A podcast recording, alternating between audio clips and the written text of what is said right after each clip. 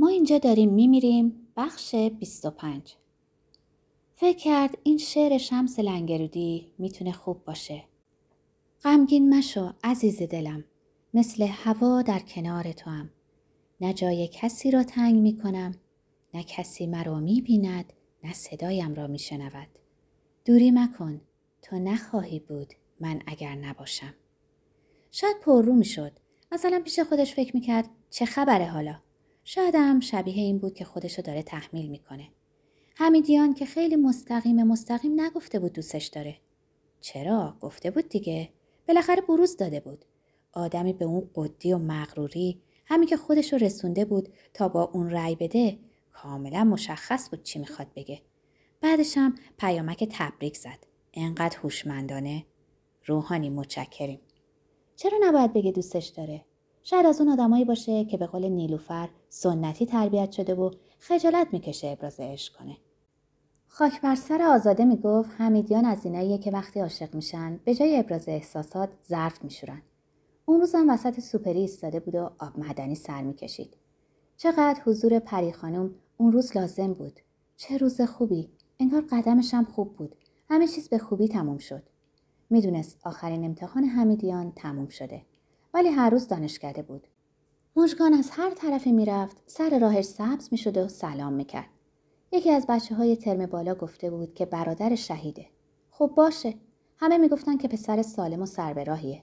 لابد خانوادهشون سنتیه. خب خانواده اونم سنتی بودن. مگه خودشون چند سال بود که اومده بودن یوسف آباد؟ امه هاش مگه روزه ماهانه نداشتن؟ خودشون مگه اربعین شل زرد نظری نمی‌دادن؟ همه اینا یعنی نزدیک بودن فرهنگ دو خانواده. نیلوفر گفته بود احتمالا ترم بعد میاد خواستگاری. دلش نمی‌خواست تابستون بشه و سه ماه هیچ خبری از حمیدیان نداشته باشه. معنیش هر چی می‌خواست باشه. ایمیل امشب برای هماهنگی آخرین جلسه داستان فصل می‌تونست شروع خیلی چیزا باشه. قدماشو تند کرد. زودتر از خونه بیرون زده بود. حال هواش جون می‌داد برای پیاده روی. تا دوراهی یوسف آباد تصمیم داشت پیاده بره. از میدون فاطمی سوار تاکسی می‌شد. با نیلوفر ساعت ده قرار گذاشته بود توی بوفه دانشگاه. بعد تصمیم می‌گرفتن کجا برن. دلش می‌خواست همه چیزو برای نیلوفر تعریف کنه. اینکه واقعا داره عاشق مردی میشه که هنوز خیلی چیزا دربارش نمی‌دونه. ولی انگار تالهش به اون گره خورده. بیخود نبود که فال سعیده اونطور پر از نشونه ازدواج شد. بهترین کسی که می‌شد درباره این چیزا باهاش حرف زد پری خانم بود. حیف که مامان اصلا از اون خوشش نمیومد. مامان اصولا آدمی اجتماعی نبود. هیچ وقت نمی‌شد باهاش حرف احساسی زد. همیشه یا سردرد داشت یا معدش درد می‌کرد یا برای سریال گریه می‌کرد یا نق می‌زد که کسی بهش توجهی نداره. خجالت می‌کشید به بابا چیزی بگه ولی این روزا حضور بابا خیلی خوب بود. حمیدیان وقتی فهمید پدر اون رئیس شعبه بانک صادراته چقدر گل از گلش شکفت. معلوم بود که داره امتیاز برای خانوادش جمع می‌کنه. به هر حال مادر او هر جوری هم که بود از خونه و زندگی و پدر مادرش نمی‌تونست ایرادی بگیره. خودش هم که خوشگل بود دیگه. حتی دیشب که دوباره پیامک زد چه شعر معنیداری از قیصر نوشته بود. بوی بهار میشنوم از صدای تو. نازکتر از گل است گل گونه های تو. ای در تنین نبز تو آهنگ قلب من. ای بوی هرچه گل نفس آشنای تو. ای صورت تو آیه و آینه خدا. حقا که هیچ نقص ندارد خدای تو. لبخند زد و سعی کرد زیر سایه ساختمونا راه بره. شیب زیاد خیابون نفسشو بند آورده بود. مامان گفته بود که سگو بزنن تو هوای به این گرمی بیرون نمیره. داشت بند کفشاشو میبست که اولین بار بلند شد و صورتشو بوسید. می‌دونست خوشحال شده. هرچند حالش داد که مسخره بازی در نیار. گفت قبل از رفتن یه لیوان شربت خاکشیر سرد بخوره که گرم و زده نشه. با خودش فکر می‌کرد که بودن مامان و بابا چقدر می‌تونست آینده اونو تضمین کنه. دست کرد توی جیبش. انگار بخواد خوشبختی کوچکش رو ته جیبش لمس کنه. حتما مامان برای جهیزیش سنگ تموم میذاشت. اون همه شیرنیپزی و گلدوزی و خیاطی و سلیقه همین جاها به درد می‌خورد. چه اهمیتی داشت که خودش هیچ کدوم از این کارا رو یاد نگرفته بود. مامان همیشه با اون بود. می‌دونست حتی بچهش هم نگه میداره. قلبش تون می‌زد. خجالت می‌کشید هنوز به زندگی و بچه فکر کنه. بابا با اون قد بلند و تیپ حسابیش بهترین پدر عروس دنیا می‌شد. از داربست توی پیاده رو فاصله گرفت و وسط کوچه حرکت کرد. راه زیادی تا خیابون اصلی نمونده بود. همیشه از بنایی خونه ها متنفر بود. از اینکه آدما یه عالمه از عمرشون رو صرف کوبیدن و ساختن کنن حالش به هم می‌خورد. دلش می‌خواست خونه چوبی ساده ای لب ساحل داشته باشه. یا دست کم جایی خارج از شهر با باغچه بزرگ. از مرغ و خروس و گوسفند میترسید. اونا رو میسپرد به حمیدیان. دلش می‌خواست توی باغچه ریحون بکاره. بیشتر باغچه رو غرق گل می‌کرد.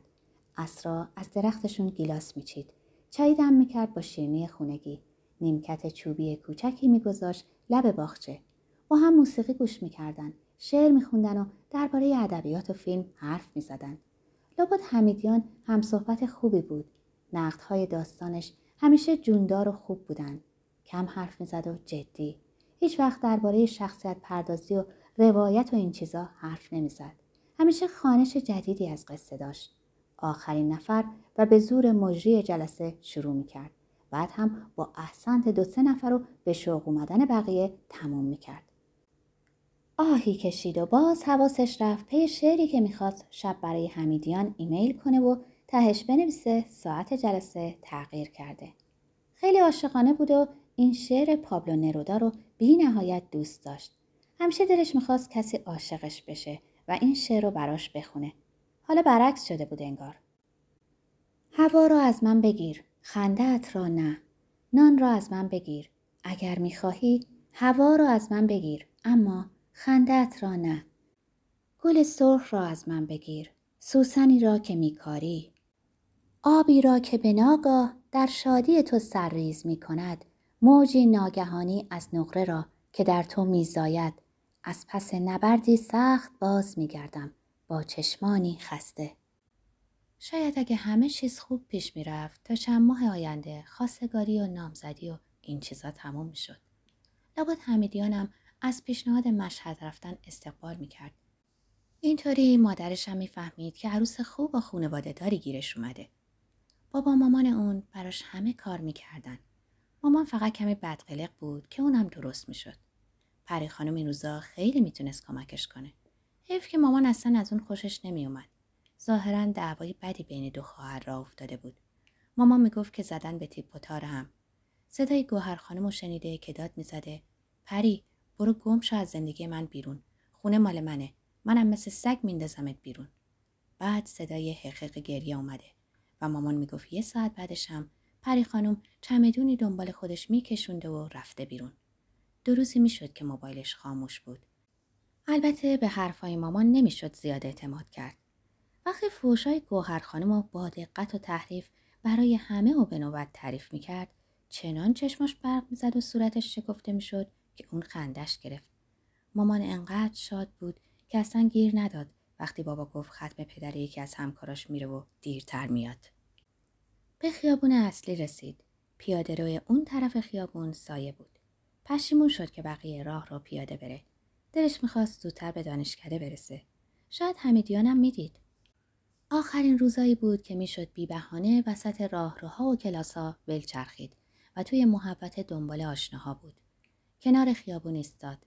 اگه مادرشونو در این حالت می‌دید که منتظر ماشینای گذری بود حتما سکته می‌کرد و دیویس نوع نصیحت و ماجرای تجاوز و دزدی رو براش تعریف می‌کرد. همیشه عادت داشت توی ماشینا رو با دقت نگاه کنه. از چهره راننده ها و به قول خودش جو ماشین می‌فهمید که با دست اشاره کنه یا نه. به پلاک ماشینی که از روبرو میومد نگاه کرد و خودش رو سریع کنار کشید. حتما اشتباه می‌کرد. بابا نمی‌تونست اون وقت روز توی خیابون باشه. اونم حوالی خونه. چشماش تار شد و دوباره به سرنشینان پژو سفیدی که دور می‌شد با دقت نگاه کرد. یه لحظه به نظرش رسید که چهره بابا منقبض و گرفته است ولی زنی که کنارش نشسته بود شاد و خندون بود پری خانم همیشه همینطوری راحت و آزاد میخندید